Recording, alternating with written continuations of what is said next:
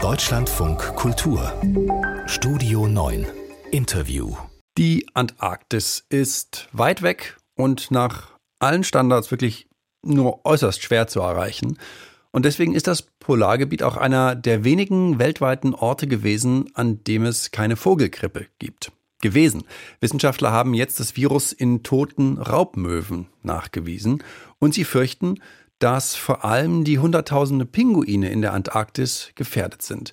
Wir wollen mehr dazu wissen. Dafür haben wir Tim Harder bei uns. Er ist Tiermediziner und Laborleiter beim Bundesforschungsinstitut für Tiergesundheit. Hallo, Herr Harder. Schönen guten Tag. Herr Harder, wie gefährlich ist die Vogelgrippe für Pinguine?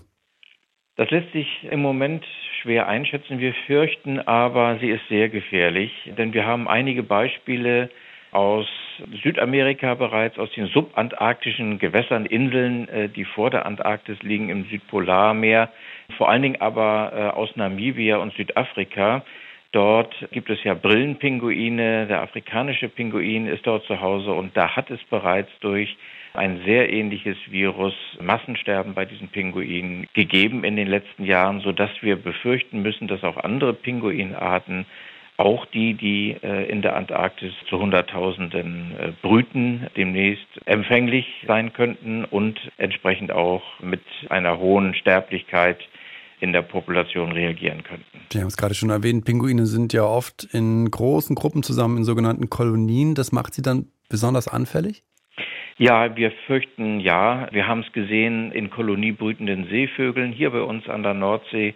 Das Kolonieverhalten hat natürlich biologisch Vorteile für die Tiere, aber wenn es um einen Erreger geht, der durch Kontakte unter anderem übertragen wird, ist das ein schwerer Nachteil. Das heißt, so ein Erreger breitet sich rasend schnell in einer Kolonie aus. Aber kann man denn sagen, wie es das Virus in die entlegene Antarktis geschafft hat? Ja, das ist äh, mit Sicherheit mit migrierenden Vogelarten passiert. Sie hatten die Raubmöwen, die braunen Skuas erwähnt. Das sind Arten, die äh, entweder aktiv jagen äh, oder eben an erkrankten oder verendeten Tieren fressen und sich dabei, wenn diese Tiere dann infiziert sind, infizieren. Es dauert immer ein paar Tage, bis das Virus wirklich seine krankmachenden Eigenschaften entfaltet. Das heißt, die Tiere sind nach der Infektion noch einige Tage mobil und können unter Umständen viele hundert Kilometer zurücklegen und so das Virus dann auch entlegenere äh, Gegenden einschleppen. Es hat ja, also so scheint es zumindest, lange geklappt, das Virus von Wildvögeln fernzuhalten. Warum klappt das nicht mehr? Das wissen wir nicht genau. Wir haben, das muss man allerdings sagen, immer, und wir in Deutschland waren ja seit 2006 äh, immer wieder betroffen, das Virus auch in Wildvögeln gehabt. Ursprünglich stammt es aus Geflügelhaltungen in Südostasien, ist dann immer wieder aus Geflügelhaltungen ausgebrochen in Wildvogelpopulationen, hat sich vielfach verändert und weiterentwickelt und jetzt offenbar Varianten generiert, die besonders gut in Wildvögeln verbreitet werden können.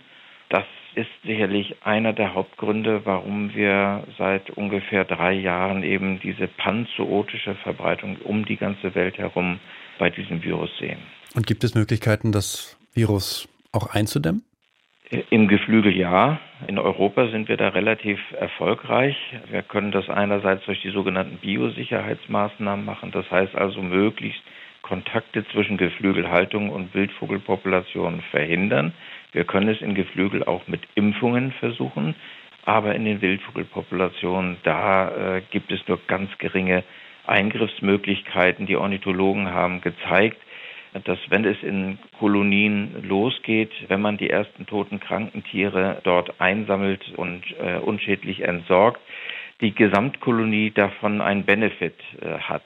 Aber wie wollen Sie das in der Antarktis letztendlich machen? Sie haben in Ihrer Anmoderation schon gesagt, wie entlegen das ist, wie schwer man dorthin kommt und wie problematisch es wäre, dann auch noch in diesen Kolonien tote Vögel zu bergen und zu entsorgen. Das wird also ein ja, eigentlich nicht durchführbares Unterfangen, denke ich. Und genauso stehen wir auch bei den Impfungen davor, wie der Ochs vom Berge eigentlich. Denn im Geflügel muss auch derzeit noch jede Impfung per Injektion verabreicht werden. Das lässt sich bei Wildvögeln, die man dazu mindestens einmal, wahrscheinlich mehrfach einfangen müsste, um sie auch boostern zu können, also Auffrischimpfungen verabreichen zu können, nicht gewährleisten. Ja, da muss man kein Ornithologe sein müssen, um sich vorzustellen, dass das extrem schwierig wird.